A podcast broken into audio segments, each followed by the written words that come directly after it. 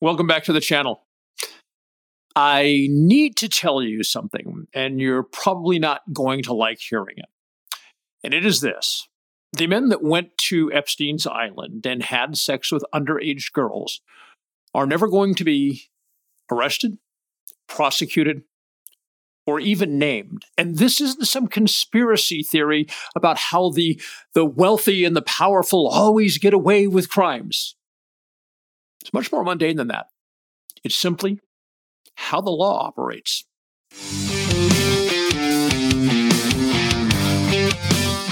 The Dr. Reality Vodcast with Dave Champion.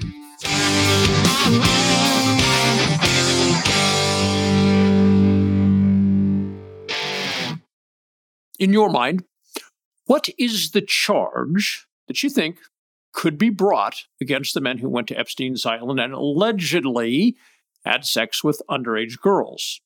Let me start by telling you the charge could not be rape. And the reason is there are no allegations of force, intimidation, nor did any of those men hold what the law recognizes as positions of authority over those girls. So then, if not rape, what? The answer is one charge and one charge only. And that charge is statutory rape, which in the big scope of all the criminal charges that are out there in the world, statutory rape is not a particularly meaningful charge. Don't get me wrong, I'm not saying that there's no harm or ill done in certain cases of statutory rape. I'm just saying that in the big scope of all the crimes that are out there, charging a billionaire with statutory rape isn't really going to make much of a difference. this I get to the second part. And none of them is ever going to be charged with statutory rape. And again, it's not a conspiracy theory. It's not because they're wealthy and powerful. It's because of the law. You are probably aware that the government has the burden of proof to prove every single element against the defendant when it brings a criminal charge. The defendant need do nothing. The defendant can just sit back and calmly do nothing. The government has the burden to prove every single element. And of course, when it comes to statutory rape, the key element is that the alleged perpetrator knew the girl was underage. So let me tell you how this is going to go down. There isn't going to be any investigation whatsoever. None. Zero. Zip. Zilch. Nada. You may think so. You may want one. You may be confident I'm wrong, but I'm here to tell you there's not going to be any investigation whatsoever concerning charges of statutory rape. Here's why. All the men who engage in those actions are incredibly wealthy investigators are not going to be able to sit down and talk to them without counsel sitting there. And in that situation, these very, very wealthy men are going to do one of two things. Either they're going to make a statement to investigators and they're going to say, Jeffrey Epstein confirmed to me that the girl I had sex with was over 18.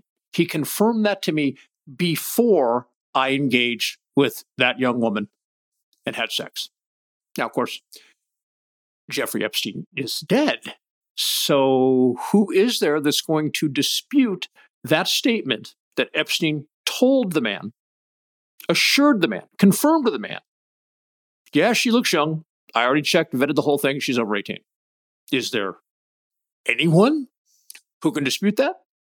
And the second option, of course, very common, counsel is just going to say, I advise you not to say anything. And then the investigators are left to try and prove that the man or men knew the girls were underage. And how would they go about proving that the men knew? Now, I'm going to suggest, because the attorneys who work for the very, very wealthy are not stupid, I'm going to suggest that virtually every single, if there was going to be an investigation, which there isn't, I'll get to that in a minute, every single one of the attorneys will recommend that their clients say Jeffrey Epstein told me, assured me, confirmed to me that the girl was over the age of legal consent. The reason for that is that while the courts have held that being mistaken about a girl's age does not mitigate criminal liability, if you were told straight up without equivocation, she is of legal age of consent, then there's absolutely no way for the government to show anything to the contrary. And if the government can't show anything to the contrary, it can't prove in a court of law the single key element, which is that the alleged statutory rapist knew that the girl was under 18. To be clear, I'm not saying that what these men would say or what their attorneys would say, I'm not saying that it's factual, that it's truthful. I'm saying that once those words are uttered, unless the government can prove otherwise, it's over. It's done. There is no case. And that is why there's not going to be an investigation. This took place in the U.S. Virgin Islands. And the U.S. Virgin Islands has, like all I mean, with their population a bit over 106,000, so they've got a decent sized police department. They've got some detectives there, some investigators who've been around the block many, many times, and they're pretty savvy. They know their job. And as they're sitting there thinking through, do I want to investigate this potential case of statutory rape? They know exactly what you and I just talked about. They know, first of all, their access to these men is going to be incredibly limited.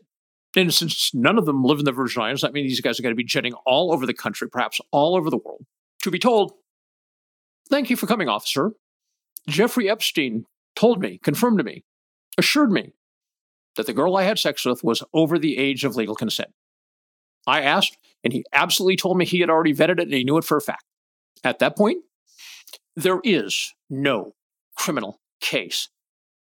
And every investigator in the Virgin Islands, and probably every investigator on the planet, knows that's exactly how that's going to wind up when you've got $1,000 an hour attorneys sitting right here next to the alleged statutory rape perpetrators. The case is going to evaporate. Now, why do I keep talking about the U.S. Virgin Islands Police Department rather than the FBI? Uh, because, of course, we know the FBI raided his property, but that's dealing with trafficking and whatever other thoughts that the FBI might have on crimes that Epstein committed. But those are federal offenses. Statutory rape is not. Statutory rape is a state crime. And concerning the distinctions between federal crimes and state crimes, the possessions and territories are for that purpose considered states, and statutory rape falls within the jurisdiction of the state of the U.S. Virgin Islands, and the FBI has precisely zero jurisdiction to conduct any investigation of an alleged statutory rape taking place in the U.S. Virgin Islands or in California or Missouri or Florida. FBI has zero jurisdiction over a statutory rape claim. That's why I haven't been talking about the FBI. I've been talking exclusively about the U.S. Virgin Islands Police. Keeping in mind that the U.S. Virgin Islands Police do have some savvy investigators and they know all the things we've just been talking about. Uh, how anxious do we think the U.S. Virgin Islands Police are to engage to create, to start, to open an investigation and pursue it, knowing from moment one it's going to come to naught, zero, zilch, nada, nothing. They have absolutely no desire to do that. And they're not going to, and they haven't. What if somebody in law enforcement is surreptitiously creating a list of potential alleged perpetrators and at some point releases that list to the media? Well, there's uh, one of two things that's, that's going to happen there. Number one, the leaker is not going to divulge his or her identity because that would absolutely, utterly destroy his or her career and open him or her up to criminal prosecution. What is far more likely is that kind of a list would be leaked without attribution. In other words, the source would not take credit. In that case, essentially, what you'd have is a list of people who were at Epstein's island who some unknown person asserts these guys might have had sex with underage girls.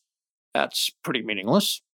And on the very, very outside chance that the person actually stepped forward and said, I'm the person who released the list and was interviewed by the media, a person would have to admit to the entire world that he or she has zero evidence that those men knew the girls they were having sex with were underage. Once that admission comes out, how meaningful is that list? The main thrust of this presentation, of course, is the criminal side. And as I just discussed, uh, there is absolutely no chance that there are going to be any criminal charges for statutory rape against any of the men that may have had sex on that island with underage girls. But what if the evidentiary landscape changed? What if recordings suddenly became available that showed Epstein informed the men that the girls were underage, and then the evidence indicated that after Epstein made that disclosure to the men, the men went ahead and had sex with them.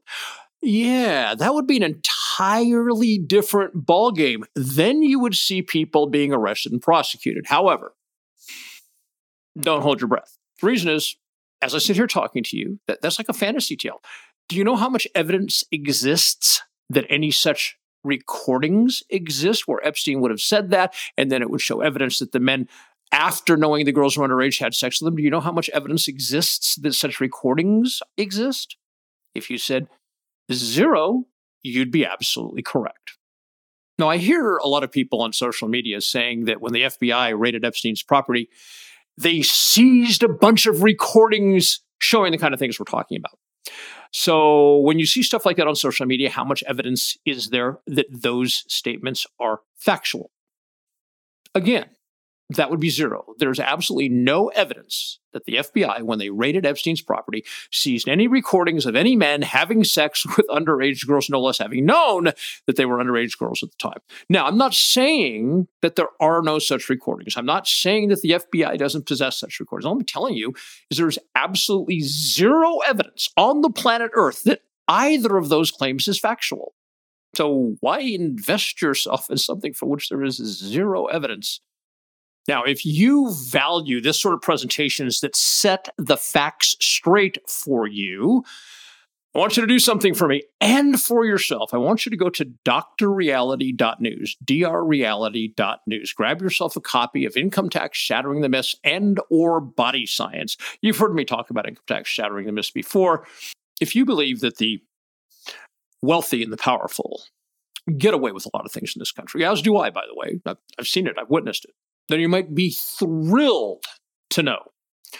I was going to say that you can get away with something, but there's nothing to get away with. You might be thrilled to know that when you actually educate yourself and read the law with your own two eyes, Congress has never imposed the income tax on you. I mean, the, Congress has imposed the income tax on this tiny, tiny, tiny, tiny percentage of the US public.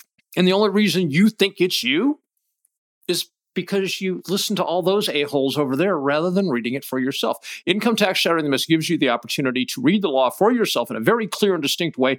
It goes all the way from 1895 forward. It looks at the 16th Amendment. It looks at the statutes, the regs, the Treasury orders, the Treasury shares, and on and on and on. Yeah, I mean, that may sound complicated, but I don't present it that way. It is presented in a very clear, easy to understand manner. And when you close that final page, you will know beyond a shadow of a doubt with absolute 100% certainty the Congress has never imposed the income tax upon you or people like you, your family members, and so forth. And then you get to decide what you want to do about that. And of course, body science, the same thing. Trillion dollar industries have promoted pseudoscience for about 60 years now that has made the people of the US the most chronically ill people in the entire history of the world. Despite our economic prowess and our medical industry and our science and our technology, we are the most chronically ill society in all of human history.